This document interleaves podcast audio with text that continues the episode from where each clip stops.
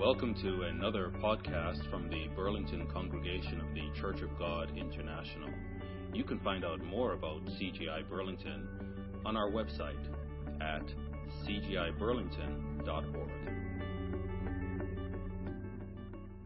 And I wanted to make sure that we actually did speak about the Feast of Tabernacles today.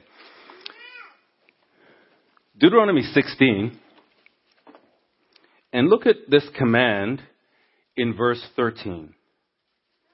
Deuteronomy 16, verse 13, you shall observe the Feast of Tabernacles seven days after you have gathered in your corn and your wine, so that's the, the tithe, and thou shalt rejoice in your feast.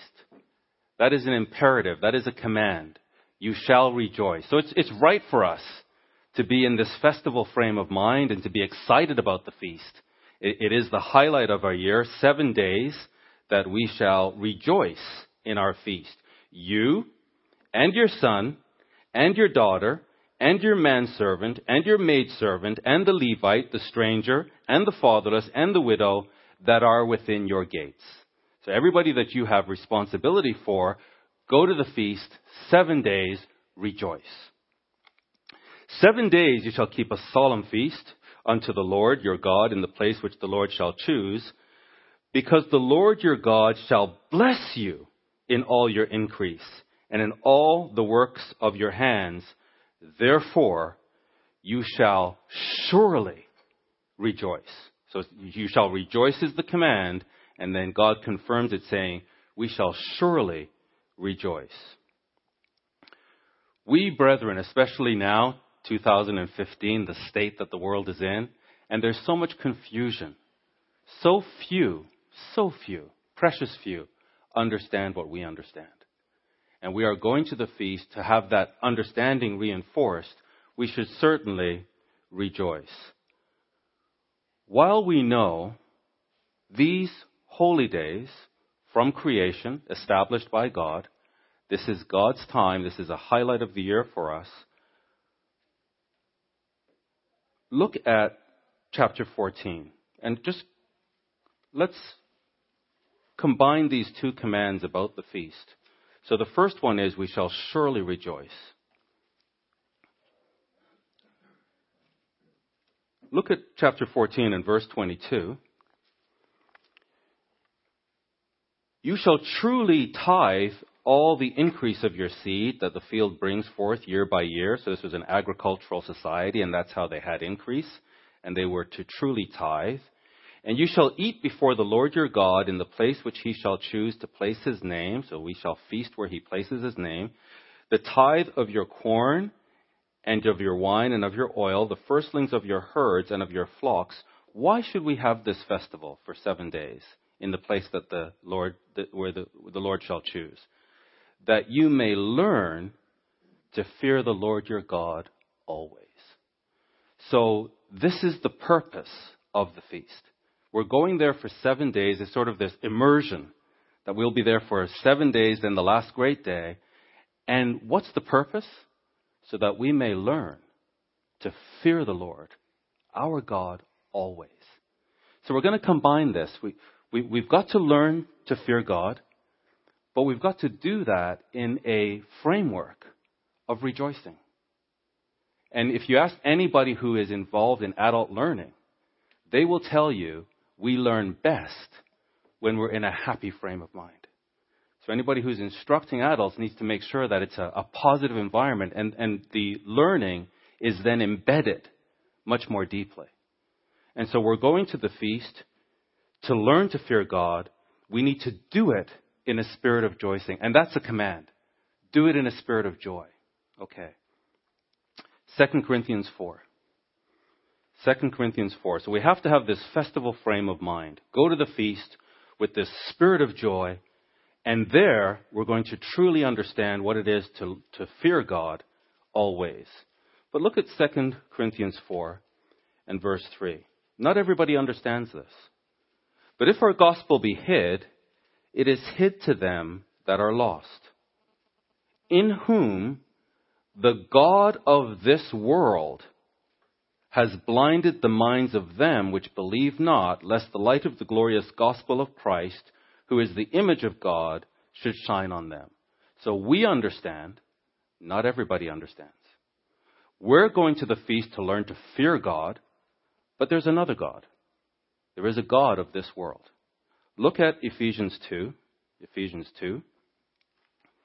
And let's see the activity of the God of this world. Ephesians 2 and verse 1 And you has he quickened or made alive, who were dead in trespasses and sins, wherein in time past you walked according to the course of this world, according to the prince of the power of the air. So we see the God of this world is the chief of the power of the air, the spirit that now works in the children of disobedience. So we put two and two together. First, we're going to the feast to learn to fear the true God.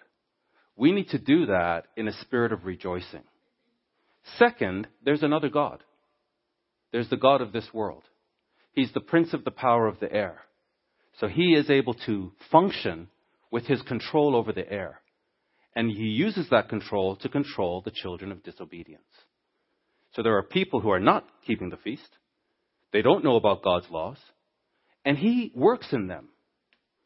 If we put two and two together, is it a stretch of the imagination to say that Satan, working in the children of disobedience, is going to try to disrupt your joy?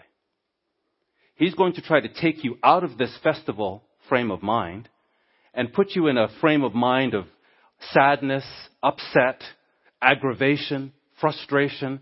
And then you go to the feast in this aggravated mindset and you're not able to receive the lessons and the learning that are going to be deeply embedded in you. You're not going to be able to go there in a spirit of joy and fellowship with the brethren and, and create new relationships because you're not in a festival frame of mind. Philippians 4. Oh, sorry, let's first go to Daniel 12. So, the first point, brethren, is as we are on our way to the feast, as we interact with people in this world, let's realize we wrestle not against flesh and blood. You know, the people who are attacking you, uh, we're not wrestling with flesh and blood. There's a prince of the power of the air, and he works in the children of disobedience. So we have to see beyond this. It's okay. I'm not going to allow a human being to take me out of a festival frame of mind. I am going to the feast to rejoice. I'm going to the feast to be with my brethren and enjoy like minded individuals who also want to learn to fear the true God. But, brethren, it's not just the children of disobedience that will take us out of a festival frame of mind. Look at Daniel 12. Daniel 12. So we have children of the world under the influence of the devil who are going to work to try to disrupt our festival frame of mind. We're not going to return evil for evil. We're checking in at the hotel or whatever we're doing and somebody's rude to us, we're going to bless. We're going to return good for evil and just make that a, a commitment. I'm going to the feast to rejoice. No one's taking me out of this festival frame of mind. But look at Daniel 12. Daniel 12 and verse 2. Speaking of the time uh, just ahead of us, not long now, and many of them that sleep in the dust of the earth. So, so there are billions of people that are sleeping in the dust of the earth. In the near future, they're going to wake up. Many of them, not, not all of them at once, God has a sequence, but many of them, the majority are going to wake up at a certain time. Some to everlasting life. So this is now the resurrection to everlasting life. And some to shame and everlasting contempt. That is profound. I, I really wish I didn't have to read that. So, coming out of the dust of the ground, some are going to wake up to everlasting life. But, coming out of the dust of the ground, asleep now, or very soon, are going to be human beings coming out of the dust of the ground and going into, the scripture says, everlasting contempt. We serve a God of, God, a God of love. There is no way that God is going to resurrect a pygmy in the middle of Africa who's never heard the word Jesus Christ and resurrect him to everlasting contempt. These people who are resurrected to everlasting contempt are people who knew the truth, received the Holy Spirit, and rejected it. And God is just and right to resurrect them to everlasting contempt. They've brought it on themselves. The reality, brethren, I wish I didn't have to say this. The reality is some people who fit this phrase, coming out of the earth into shame and everlasting contempt, are in the church or were in the church. But they certainly knew Jesus Christ. And they certainly received his Holy Spirit. So if we're to be mature about this, we can't be surprised if today there are brethren in the church who have the Holy Spirit who are not fully in the program. And as a result, they allow Satan to operate within them. And as a result, they can disrupt your feast. In other words, our own brethren can knock us out of a festival frame of mind if we're not careful. So, both within and without, we have to be committed to rejoice. And whether the offense comes from outside the church and we return good for evil, or even within the church, we return good for evil. We are here not to criticize, not to condemn. So if we go to the festival and we see brethren behaving poorly, it's not for us just to sit and complain and condemn. Look at verse 3. And they that be wise shall shine as the brightness of the firmament. This is our destiny, if we are wise. And they that turn many to righteousness as the stars forever and ever. This is our function.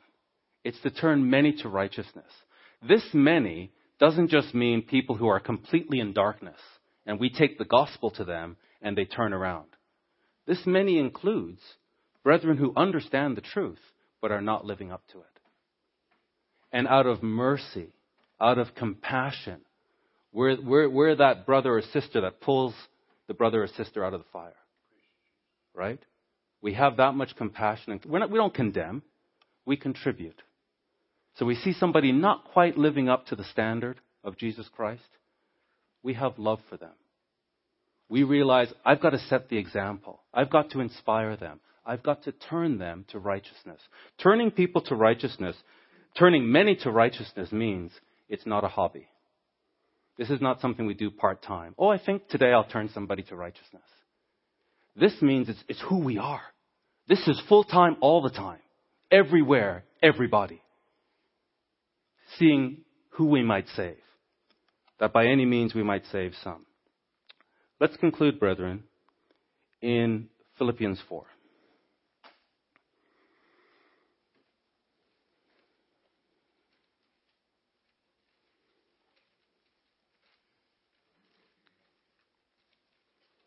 So let's just really set our minds, brethren, and look at the example of the Apostle Paul. Philippians 4 and verse 10.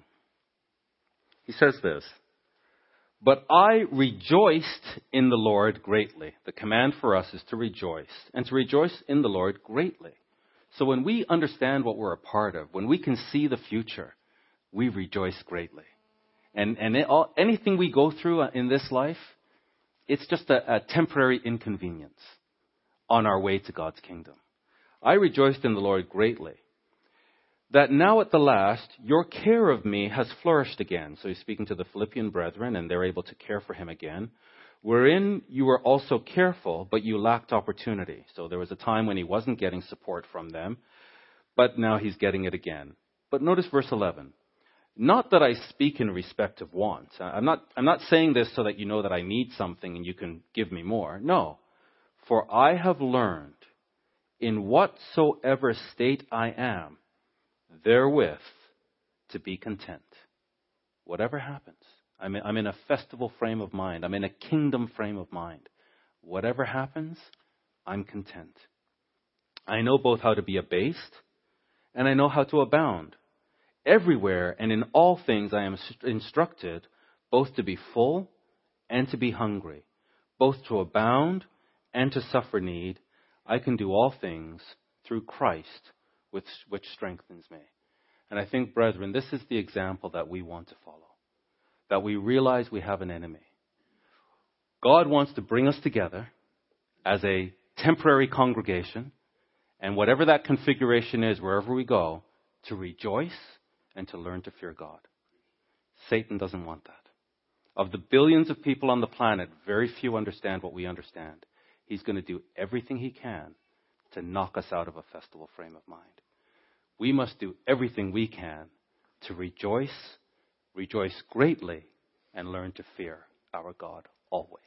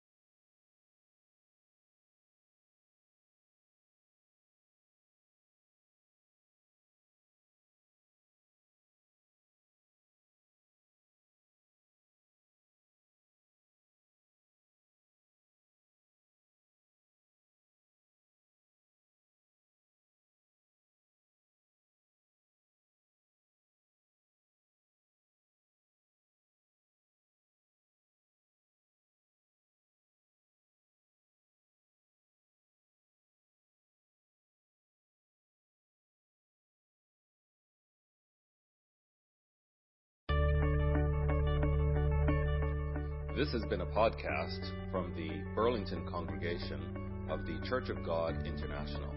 We hope you are blessed by it. To find out more about CGI Burlington, visit our website at cgiburlington.org.